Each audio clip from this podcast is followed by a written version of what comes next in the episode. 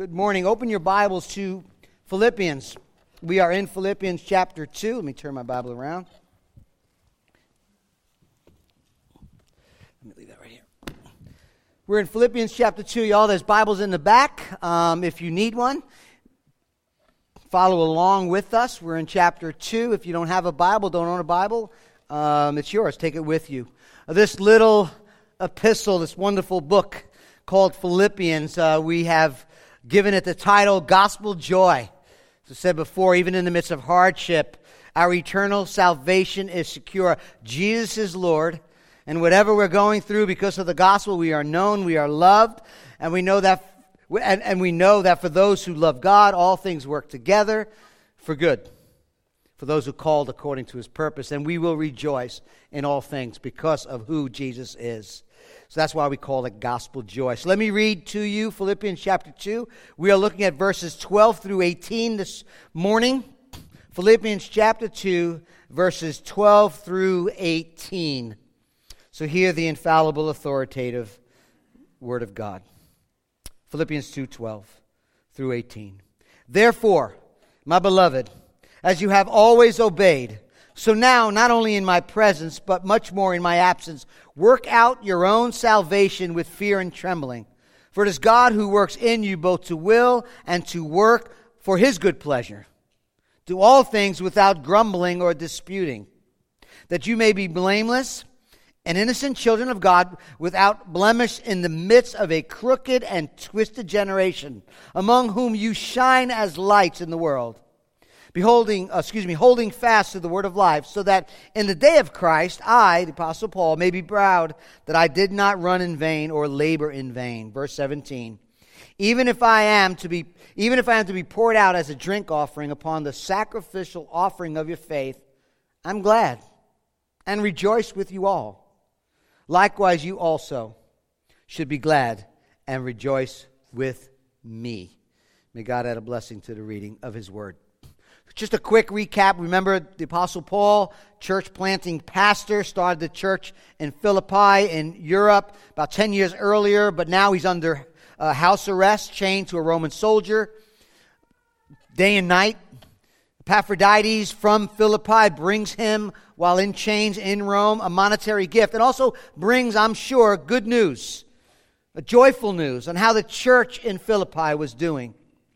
And Paul takes this opportunity then to, to send back this letter that he's writing to Philippi by the hands of Epaphroditus. And he tells the church that he is filled with joy as he continually prays for them, remembering their partnership, their, their, their, their, their shared interest, their shared activity together in demonstrating, declaring the good news of the gospel and how even while suffering under Roman authority, chained for the gospel, he's rejoicing that the gospel is, is being advanced, the, the advancing of the gospel. And although he hopes to be released and, and he, to continue his work among the church of Philippi uh, uh, for the progress and joy of their faith of the gospel, he is committed. He is committed to Christ. He is committed while he's on this earth to serve Christ. Whether that means life or death. Chapter 1, verse 21 For to me to live is Christ, or to die is gain. But meanwhile, he's not sure what the verdict will be. sharing his situation with the church, and he moves from the circumstance of his imprisonment and the, and the shared participation of the gospel and the advancement of the gospel. He goes from that situation to exhortation, chapter 1, verse 27.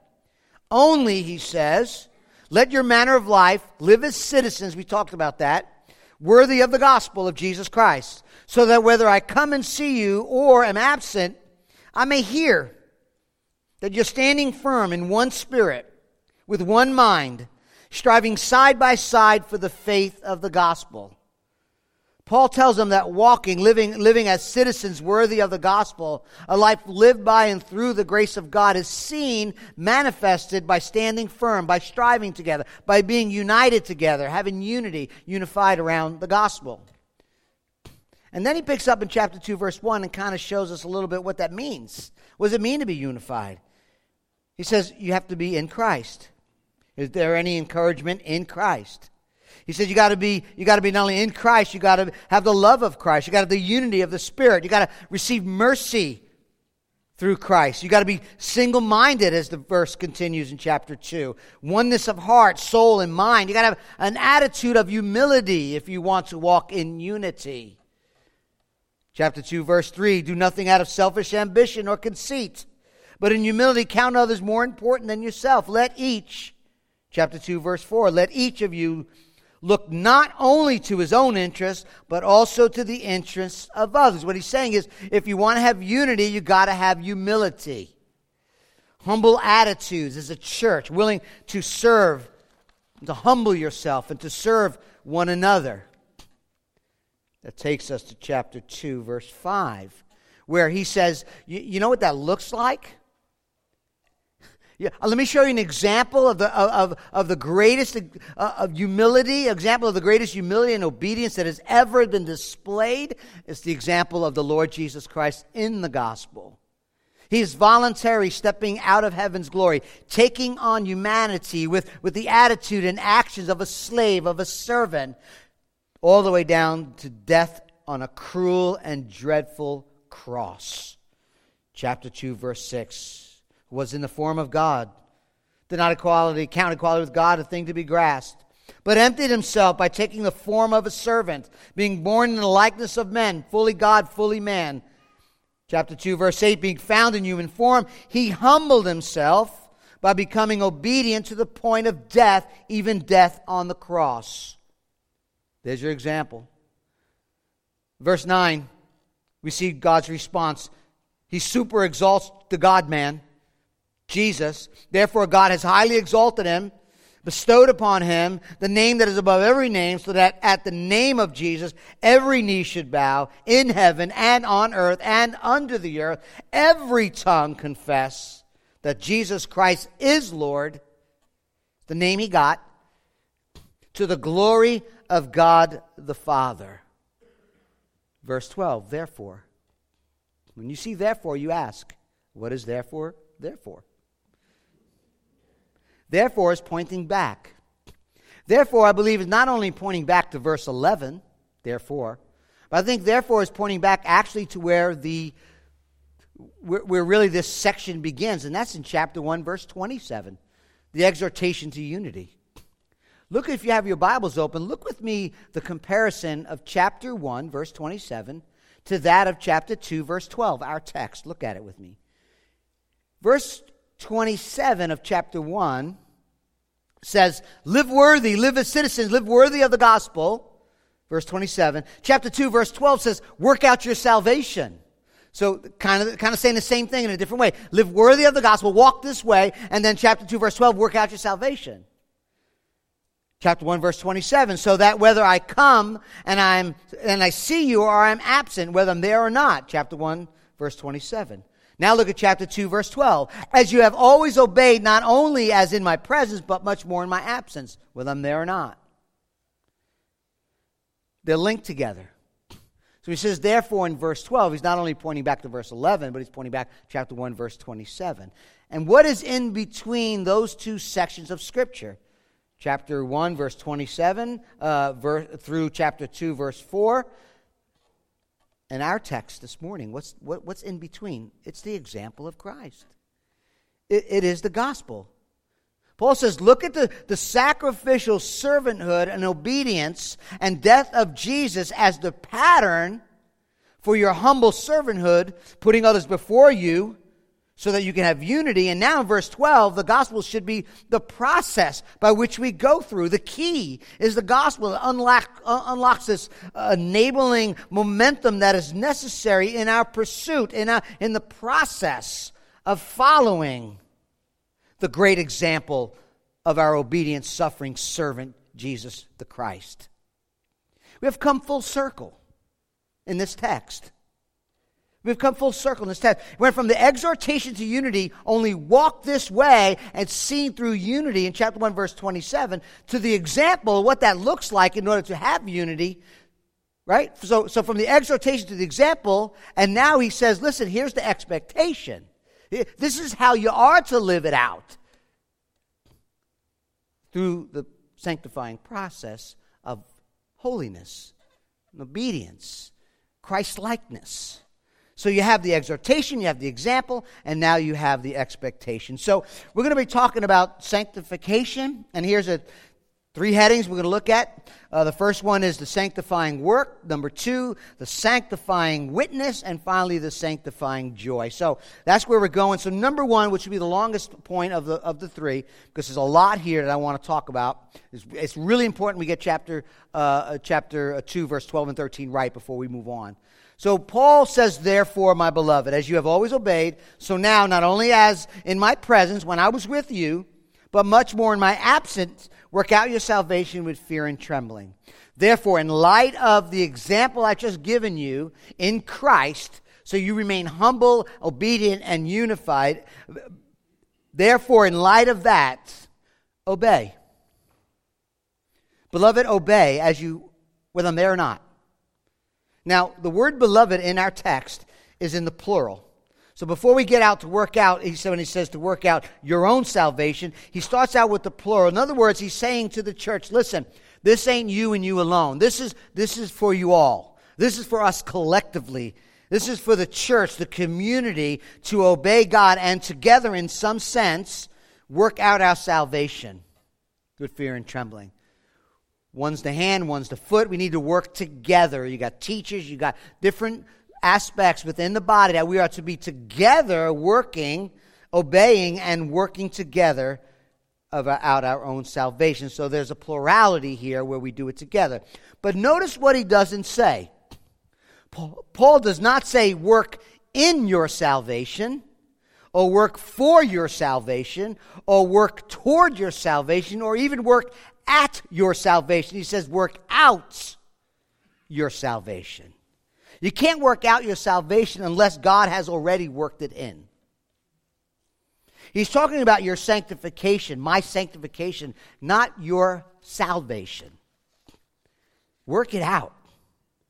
Sanctification, Latin word is sanctus, Greek word hagiazo, literally means set apart, holy, other.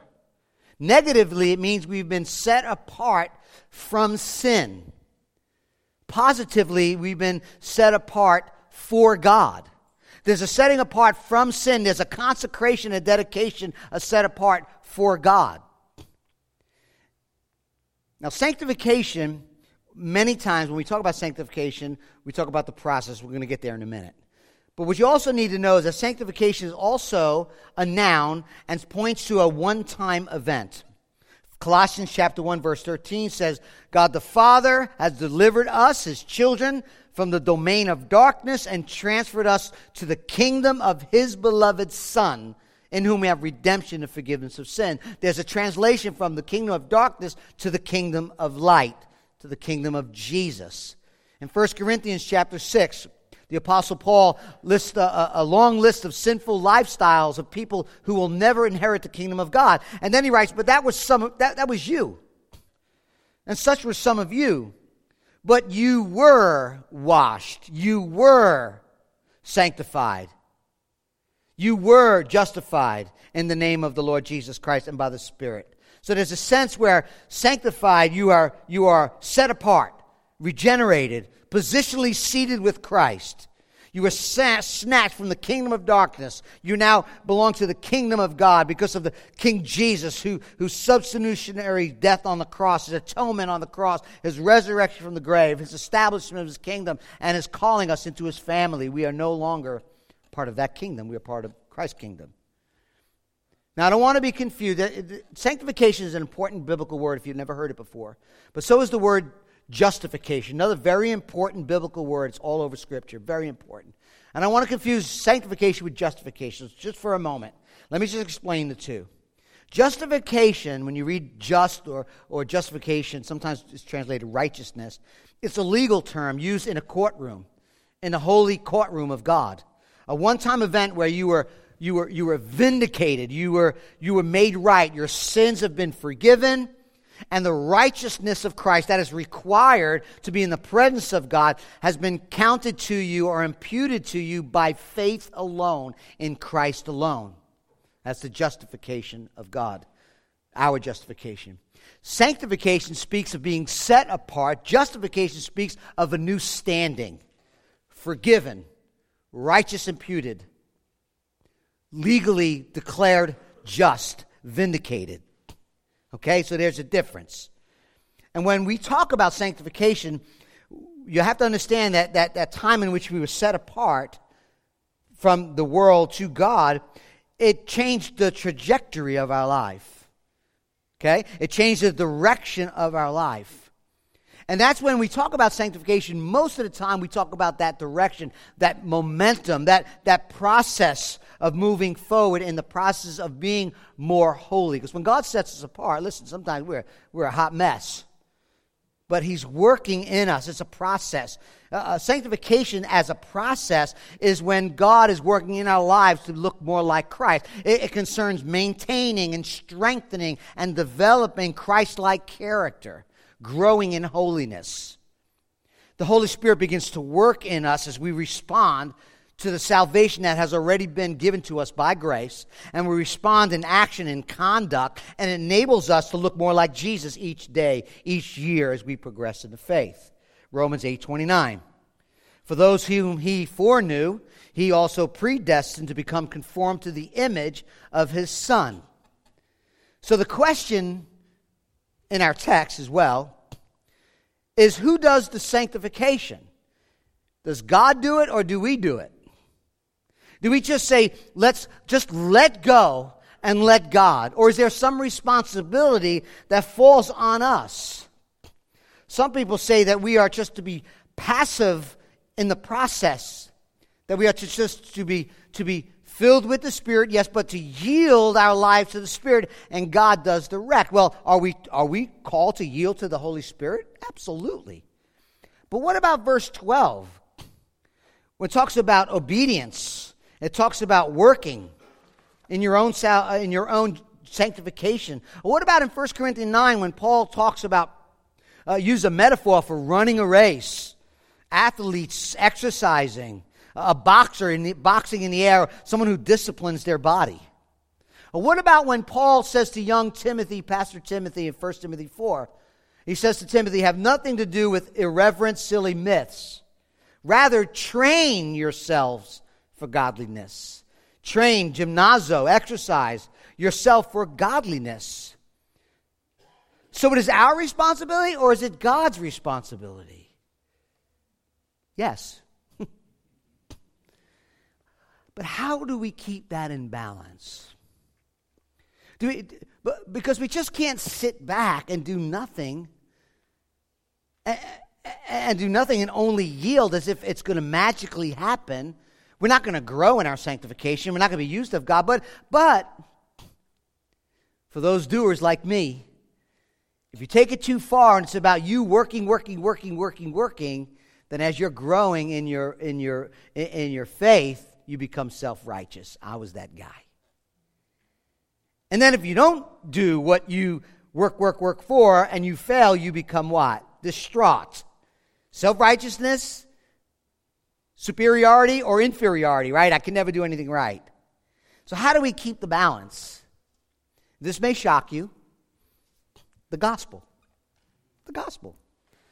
The work of God, that He alone saves, He alone awakens the heart, He alone liberates the heart, He alone opens our eyes to see the beauty and the glory and the majesty of Jesus. He alone allows us to, to, to, to see that beauty, to repent of our sins, and to trust in the perfect life atoning work of Jesus. And we don't, we, don't, we don't see that beauty and glory and then go, all right, yeah, I'm just going to sit back and do nothing. And nor do we say, you know what, I have to work really, really hard to please God because if I don't, then He'll hate me and He'll reject me and, and He'll want nothing to do with me. That's not the gospel either. The gospel says, look at Jesus, chapter 2, verse 6 through following. Look at Jesus. look to Him who left His rightful place in glory, humbled Himself and in obedience to the Father, humbled himself all the way down to death on the cross, and therefore he was highly exalted as Lord and Savior. And by grace alone, through faith alone, we can have salvation alone in Christ alone for sinners like you and me. Therefore, because of God's grace in the gospel, we do the work not for our salvation, but because of our salvation. Remember, Hebrews taught us that the new covenant, in the new covenant, God places his spirit in us. He, he writes, remember we learned in Hebrews? He writes his law on our hearts, he writes them on our minds, and, and he gives us the desire to, to follow him, to obey his, his, his, his commands. First John says that they're not burdensome. The Holy Spirit gives us a new heart, new desires to obey God and serve God, not perfectly, not perfectly. And that's where the sanctifying process comes in. We're growing. Our new nature and our new desires that were given to us at regeneration, being born again, works itself out because our minds, our bodies, our impulses, our desires are, are still being are, still being led in many ways by our sinful nature. Sanctification is when that new nature, the, the new heart, the new desires, starts changing the mind, starts changing the desires, starts changing the impulses. That's what sanctification is all about getting us, getting everything under the lordship of Christ. That's what sanctification is. And Paul says, as you always obey, continue to obey, whether I'm there or not, work out your salvation with fear and trembling. Now, Paul's exhortation is clear obey God, right? I'm, whether I'm there or not, you need to continue to obey God, not, not for their salvation, but because of their salvation. And obey, look what it says, to work out their own salvation. Now, the word work there in chapter 12, chapter 2, verse 12, the word work is an interesting verb form. It means to work towards something or to continue on with something until it's completed, until it's fulfilled. You got a mathematical problem? You got a problem, you're going to work it out until you find the answer. It was used in antiquity of, of, of a mine, that someone would go in the mine and, and, and, and bring out all the valuable minerals and, and material in the mine. It's, it's bringing it to completion. The completion, of course, and the goal is Christ likeness.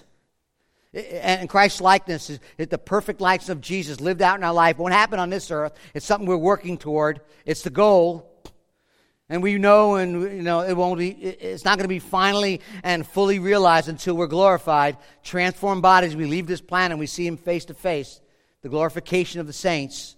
But now, but for now, believers are responsible to actively pursue a life of obedience, of working in the sanctifying process. And we do that, and we don't have time to get into it, through disciplines, um, Bible studies, corporate worship, serving, giving, evangelism, other habits found in Scripture. Um, I, I, brought some books. I don't usually do this, but I thought I'd. The, you know, Discipline of Grace by Jerry Bridges, God's role and our role in the pursuit of holiness. Uh, Spiritual Disciplines, Donald Whitney is a great book. You know, Celebration of, uh, of Discipline, Richard Foster. And there's books like that that teach you know how to, to develop good disciplines in order to grow in your faith in Christ. But here's the deal you got to keep your eyes on the cross. Because even growing in the grace and knowledge of Christ, sometimes because our, our Luther said it, you know, it, it, that self righteousness is our default mode, default mode of every heart. And all of a sudden, look how good I'm doing. Yeah.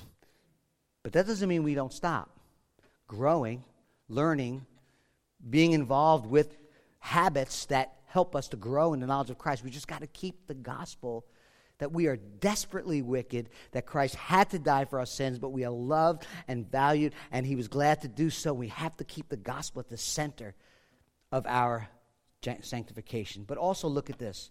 It's not only persistent, but it's a particular motive. Look, fear and trembling. Fear and trembling. Living in the reverence of God.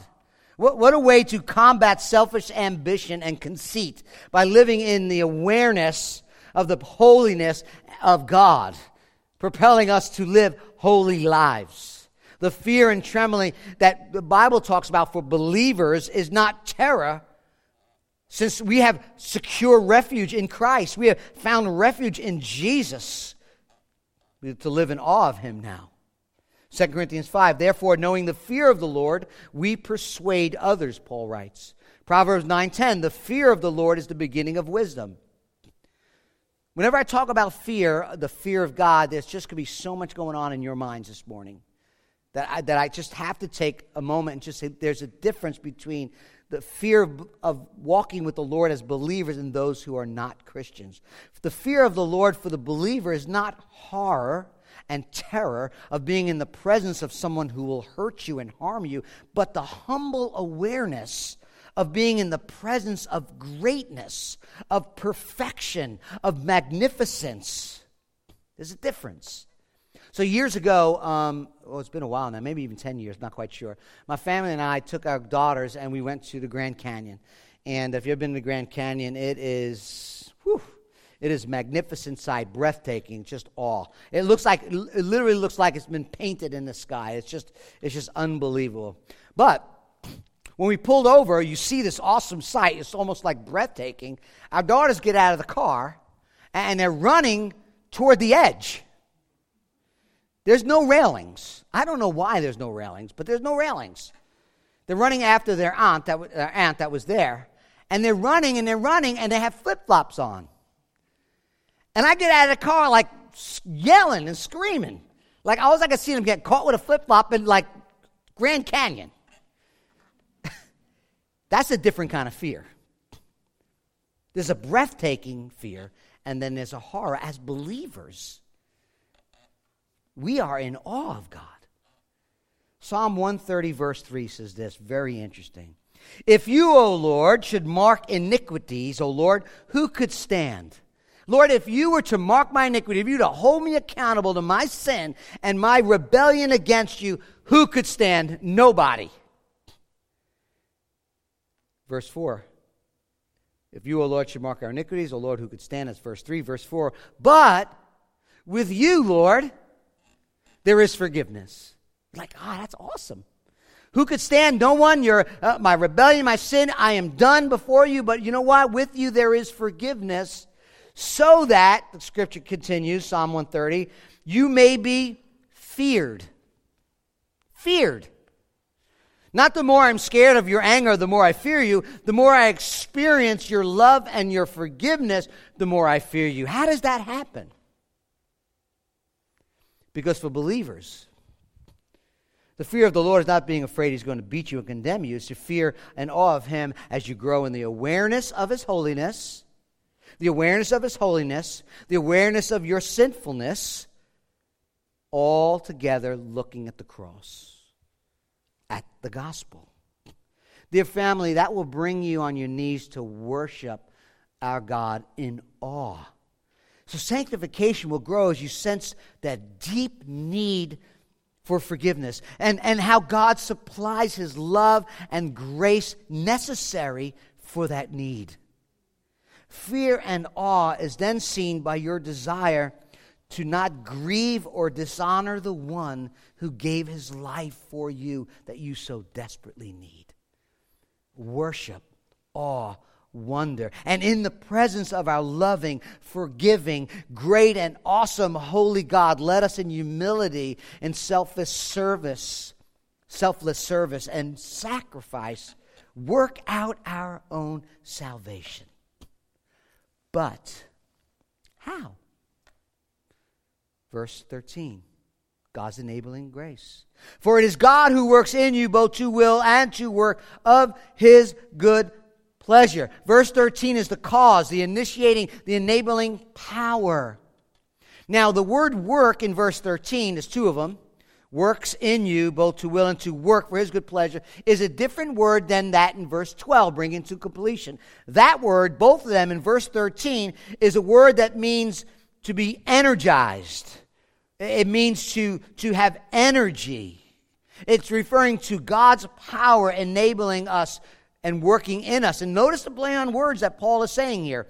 Paul is saying that god is energizing you god who works in you so that by his energy and, and uh, enabling power, you can work, be energized for his good pleasure. Notice how God moves our desires to become aligned to his will, uh, to, to will, to, to want to do it, and then how he works according to his good pleasure. I want you to see that, very important. It is God who motivates, it is God who gives us the ability to work for his good pleasure. God is not merely strengthening your will, strengthening our will, and somehow working together. He's changing our will. D.A. Carson says this God Himself is working in us both to will and to act. He works in us at the level of our wills and at the level of our doing. End quote. So, in some sense, there's really not uh, the synergism going on here where, where our will, along with God will, God's will, is, is working together for our sanctification. That's not what it says. It is God alone who is causing, it is God alone who is working. It is God alone that is energizing us to work into will of His good pleasure. Right? Unless you put gas in the car, it's not going to run. John 15, 4, as the branch cannot bear fruit of itself unless it abides in the vine. So whether so neither can you unless you abide in me. After changing our motives, he gives us the power to work. Now, I'm not denying, as we talked about in verse 12, I'm not denying our responsibility, our part. We saw that in verse 12. But what this text is telling us, very important, is that without God's power in our life, we're trying to turn that wheel in our car without turning it on. This text tells us that God energizes both the believer's desires and their actions. So when we become Christians, we have new desires. We have, we have, new, uh, we have a new will. He changes us, and He wants us to love. He gives us the heart that wants to love the things He loves. And God alone is able and willing to do that. And look what it says. Uh, it's just, for it is God who energizes us, in us, both to want to do, and He energizes us to do the work for His good pleasures. The sanctifying work of God is, is yes, for our good, but ultimately it's for His glory, His pleasure. He wants us to think and do what pleases Him. Good pleasure so it's a word that expresses great enjoyment, satisfaction in Him. Many of you know John Piper's famous quote God is most glorified in us when we are most satisfied in Him. God is most glorified in us he is seen as the great, incalculable worth and value that He is. God is most glorified in us when we are most satisfied in Him, trusting, relying on Him alone. God energizes, God excites, God empowers for His pleasure and His enjoyment. And family, when God gets glory, we get joy. So as we go to our next point, let me just ask this question. Don't answer it out loud. You guys can talk about it in community groups if you'd like to. If is glorifying God, is making much of Him, is, is the pleasure of God, living your life to the supremacy of God, is that important to you? If you you know what I'm, I'm I think nothing of living in pleasures of God or, or, the supremacy of God, making Him known and what He pleases Him. If that if that's you this morning, I, would ask you to simply put a curtain around your heart. Paul's warning in 2 Corinthians 13 examine yourself to see whether you're in the faith. Test yourself. Or do you not realize this about yourself that Jesus Christ is in you? The, the reason why I say that is if Christ is in you, this is what he's doing. And if you can't identify with this, then my, my, my, my, my encouragement to you is put a curtain around your heart and say, Lord, do I really belong to you? Have I really trusted in you? Have I, have I really been to the place of confessing my sins and receiving the free gift of eternal life in your Son? Because, because God's doing this work in you, the sanctifying work, the sanctifying witness. Do all things without grumbling or disputing, right? So work out your salvation, fear and trembling. Uh, God is working in you, will and do of his good pleasure. And what does that look like? Do all things without grumbling. Stop your whining, right? The word grumbling is a Greek word, resembles its meaning, like beep or bang. It means to mutter, to complain. Someone once said it's, uh, it's discontent on the street corner. Notice what Paul doesn't say. Try to work out your grumbling once in a while when you feel like it, when it's inconvenient, or when you're very irritated. No, he says all things. All, all, all the time. Do all things every situation, every place, every inconvenience, and every irritation. Because grumbling, really, when you boil down, if, if, you're, if you're a grumbler and you're constantly grumbling, don't look at the person next to you, okay? It's really the rejection of God's circumstances in your life, right? Paul already demonstrated that even though God has had him in chains, he chose to not complain, but to rejoice in his circumstances. Why? Because he, he knew the plan of God. God had placed him there, and the goal of his life was Christ and sharing Christ, and that was being fulfilled in a way that he probably couldn't even dream of until he was in chains and in Rome. If we're constant complainers, then we're really saying, God, you don't know what you're doing, you don't know what you're doing, and, you really dropped the ball on this one. Paul, a Pharisee, a Jew, uh, knew that, and knew his Bibles, knew his Old Testament, that the children of Israel in the Old Testament had turned grumbling into like this Olympic sport. They grumbled and complained when they saw the chariots of the Egyptians coming after them at the Red Sea. God just delivered them by this awesome way, and they're complaining. They grumbled at Marah, where the water was bitter. They murmured, murmured in the wilderness when they had no food. They murmured, murmured at uh, Rephidim when they had no water. They grumbled at Kadesh Barnea when the spies said, you know, there are giants in the land. On and on and on. And the truth is that ultimately all grumbling, all grumbling, really is directed toward God. Directed to God. In fact, in fact, in Number 16, God intervenes and says through Moses, oh, Moses says to them, it's against the Lord that you and your followers have banded together. Who is Aaron that you would grumble against him? Don't blame Aaron. God brought us here. 14,000 people died in the wilderness. So before we just judge Israelites, man, a bunch of crybaby complainers, let's relate. Do we complain? And not, and only, not only denies the sovereignty of God, but it disrupts unity. It really does. It's the opposite of 1 Corinthians 10:31. Therefore, whether you eat or drink, do everything, do whatever you do, do everything for God's glory. That's the opposite of that. He says, do not do all things without grumbling and disputing. Disputing it means to argue. It's when when when the grumbling goes from our head to our heart, out our mouth. Right? It moves, it moves and, and, and, and it comes out of our lips. I heard a story this week about a man who was late for dinner, got home at 6 o'clock, said he was going to be home at 5, he got home at 6. Immediately, his wife started complaining, arguing, led to an intense argument for two hours. Husband and wife arguing for two hours. Nothing worked. Finally, finally, the husband just said, Honey, we're not getting past this. I got, I got an idea. Let's start over. Let's just start over. Let me just pretend I'm just getting home. So he steps outside, he opens up the door, and she says, Really? It's 8 o'clock. You're just getting home?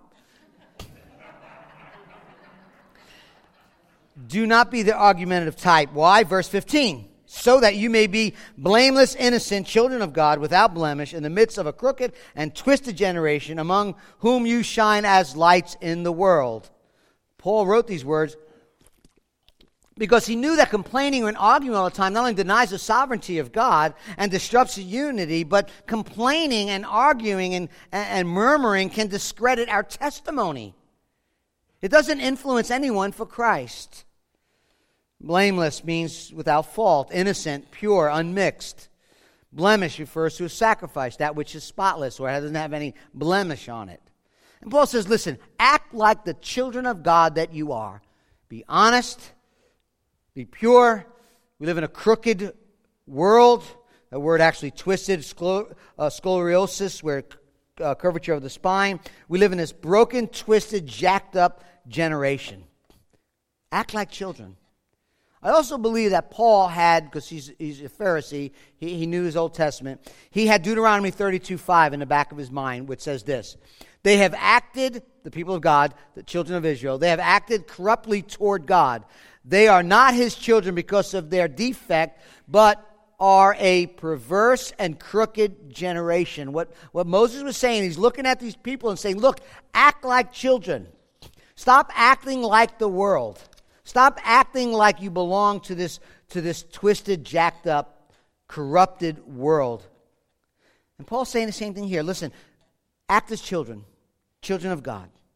And by God's enabling grace, don't allow the world to pour, uh, to pour their mold into you.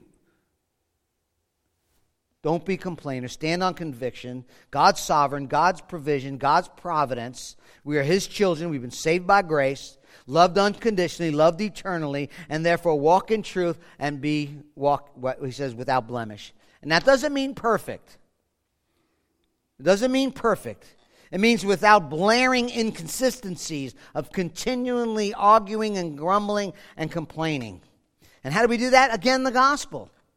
The gospel tells us that we are far better off than we deserve, considering what we deserve and what we got and what we didn't get, and understanding the greater truths of the gospel will help us not to go down that hole of complaining and murmuring. That's what happened to the Israelites. They were delivered from Egypt by the mighty hand of God.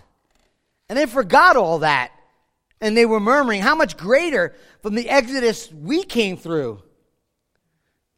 In bondage to sin, to death, and hell. And how through the perfect life, the death, and the resurrection of Jesus brought us out of that.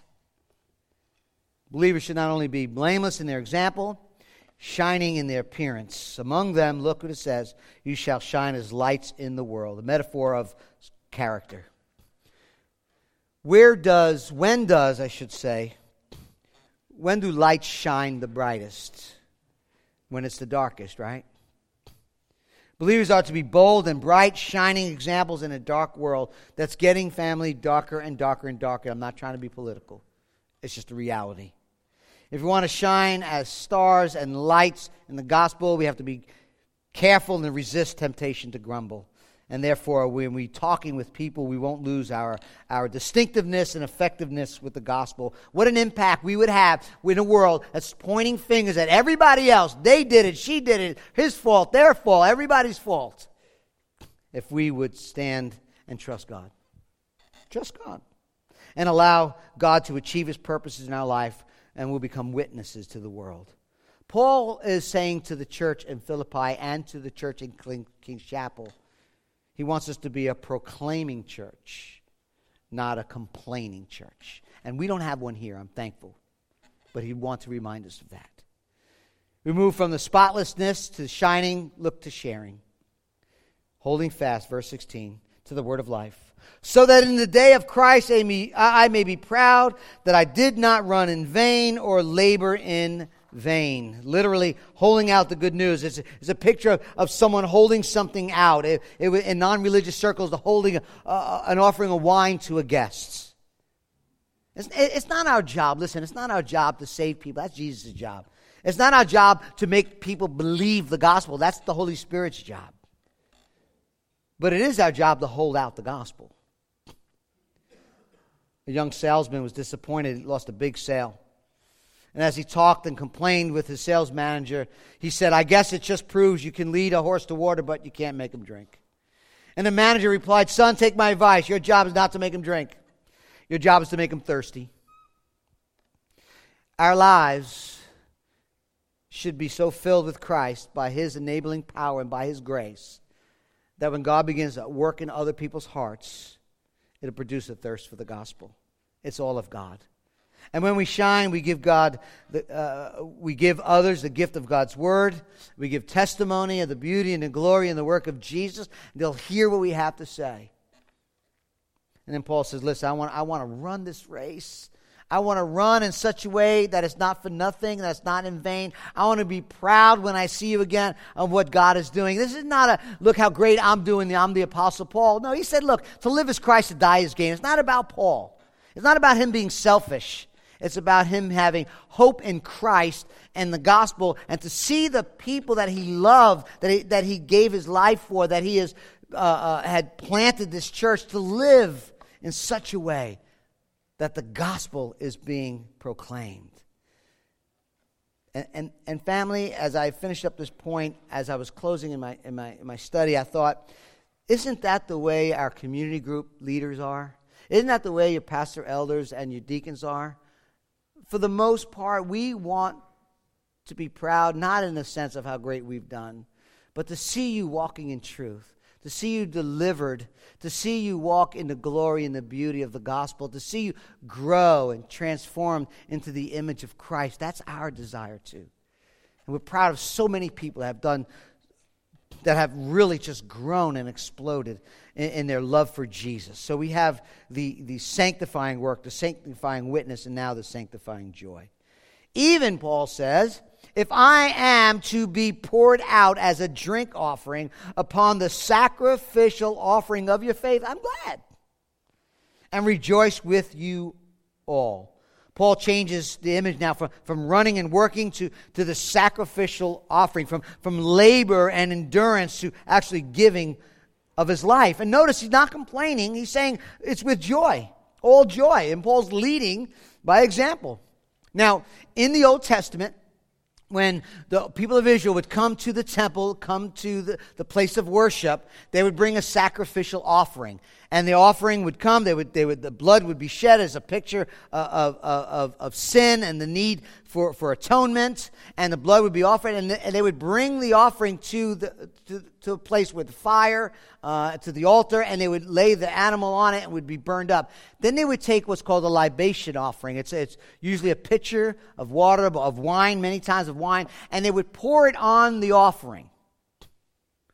And when they did that, the, the, this, it's called a drink offering, libation offering, the vapors and the mists and the steam from this from this from the wine being poured on this offering was symbolic as it raised up as it lifted up to the heavens toward god it was, it was symbolic of that that's what paul is saying he's saying i'm being poured out the verb is continually being poured out as a drink offering in the Philippians church, to, to the ministry of the Philippians. I'm glad, I'm happy, I'm rejoicing as the gospel is being advanced and I'm being poured out for the ministry. Just like Jesus, self emptying himself, being poured out. Paul is the one being poured, but look at the sacrifice. He says, I'm being poured out as a drink offering upon what? The sacrificial offering of your faith the sacrificial offering of your faith. So I want you to get this vision just for a moment. The Philippian church were the priests who were bringing the sacrifice of their faith, and Paul's coming alongside and being the pouring of the of this this libation offering upon the sacrifice. Now the, the pouring is secondary. The primary thing that's going on is that sacrifice. I think Paul is using this imagery uh, and, and terminology to reveal his humility, right? About his own importance. He's saying, Look, I'm secondary. I'm being poured out upon that sacrifice of your faith, your love and worship and, and, advancement of the gospel. And I want you to catch this. I want, I want you, Paul's saying, look, I know you have concern for me. I know you love me. I know you sent gifts more than once for my help. And yes, I'm being persecuted. I might even die for the faith, but you know what? That's not the main thing. You're the main thing. Your faith is the main thing. Your love for Jesus. I want to see you worshiping and wondering and awe of Christ. That's, that's the main thing. He's following the Lord's example, is he not? He, he viewed the Philippian sacrifice and service of faith as a cause of mutual rejoicing. As Christ is being known, Christ is being glorified, Christ is being worshiped. Isn't that community, right? So we pour out our lives, we serve one another, we love one another, we're humble with one another, all for what? The glory of God. And once again, true to Paul, it's a cause to rejoice. Look at verse 17b. I am glad and rejoice with you all. Likewise, you also should be glad and rejoice with me. The antidote for grumbling for Paul was joy. Joy comes when we sacrifice our lives for the sake of the gospel. Paul views the suffering and service that, that we humbly do for each other as a doorway to deeper joy in Christ, a, a, a mutual joy accompanying service and humble service toward one another. Paul followed this Christ like example. Paul's the shining light in a, in a crooked and twisted world. Christ, Paul had a, a true assessment of himself do nothing from selfish ambition or conceit. He's following Christ. Count each other as more significant. He's following Christ. And give by his own example on what he's teaching. Look out not only for your own interest, but also the interests of others. That's what Christ did in the gospel. And here's Paul saying, I'm following Christ. Now, what's interesting about this text If you look with me in verse 17b and 18, the word glad, there's two words, there's glad mentioned twice and rejoice mentioned twice. The word glad is the word joy, and the word rejoicing is just, it has a, a, a, an addition to it. So what he's saying is, I am joyful and rejoice with you. So I am joy. I have joy, and I and and, and I'm I'm in joy. I, I have joy over you. Then he says, likewise, you should also have joy, and be rejoicing with me. Joy, joy, joy, joy. Like a little redundant, don't you think, Paul? Are you trying to make a point? Paul is joyful because it's become evident God was using him to bring the Philippians to their goal of surrendered and sanctified life. He rejoices with them uh, as they experience the joy of redemption, the joy uh, of gospel, gospel joy, the joy of Christ. And for Paul, let me tell you, the greater the sacrifice for the gospel, the greater the sacrifice, the greater the joy. You know, sometimes we serve and we get pleasure out of things we do, and we, as we should. We may serve at a benefit of something that we get. That's great. We may serve and, and find joy in serving others, but how many times are we energized with great joy in sacrificing for the cause of Christ and the gospel? You know, the Apostle Paul looked to Christ, his person and his work. And by grace alone, he recognized that salvation was had and, and given to him through Christ alone. And now Paul embraces the truth about Christ, his humble condescension, condescension from glory. Christ's humble servanthood as he takes on humanity and takes on uh, uh, humanity yet without sin and dies a cruel and brutal death on the cross. Paul understood that. And Paul followed the example of Christ. Paul looked at the gospel, and then Paul not only did that, but recognizing that our sanctification, the process by which we become more like Jesus, is also of grace. Also of grace. Do you know if Christ found you where you were, where I was, broken in a twisted and broken world, in that dark place in our life, if He found us or He rescued us from the place we were at and left us where we were, that would be a cruel thing to do. Would it not? Do you realize empty would be if Christ rescued us by grace and did not empower us for the purpose of which he created us for? The display of his glory that is ultimately seen in the gospel? Gospel joy comes when we bow our knee and we confess Jesus as Lord, as my sufficient, all satisfying treasure. Now I will live my life by His enabling grace, growing in faith, growing in my love, growing in making Him known to others in the sufficiency and worth that He is to the world. I'm, I'm going to grow by that grace. I'm going to live in humble obedience and sacrificial service to others. That's what Paul is saying. That's the work of sanctification. So as the band comes up, let me read to you one last thing I wrote as, as uh, I finished up studying. Actually, I wrote this this morning. What is sanctifying joy? This is what I wrote this morning. Sanctifying joy is simply this humbly live in unity by looking to Christ's humble and obedient work in the gospel and by that same gospel, work out your salvation with reverence and awe. Live life as a shining witness to a dark world by not grumbling, but holding out the gospel, the word of life, and rejoicing together through our sacrificial service for God's glory revealed and demonstrated in the gospel. In the gospel. That's the encouraging word for you this morning that we live our lives in the grace the power and the energy of Christ, and that we pour out our lives sacrificing for the glory of Christ and the advancement of the gospel. Father, thank you so much for the for not leaving us where we were, but rescuing us, delivering us, forgiving us, and then empowering us, your enable grace, to change to be more like Jesus each and every day. And Lord, not only that, but empowering us and enabling us, Lord, to live in, in a way of, of humble obedience sacrificially giving of our lives so that Christ would be glorified. The gospel will go out and you will get glory. Help us to do that, we pray, by your grace, by your power. In Jesus' good name, amen.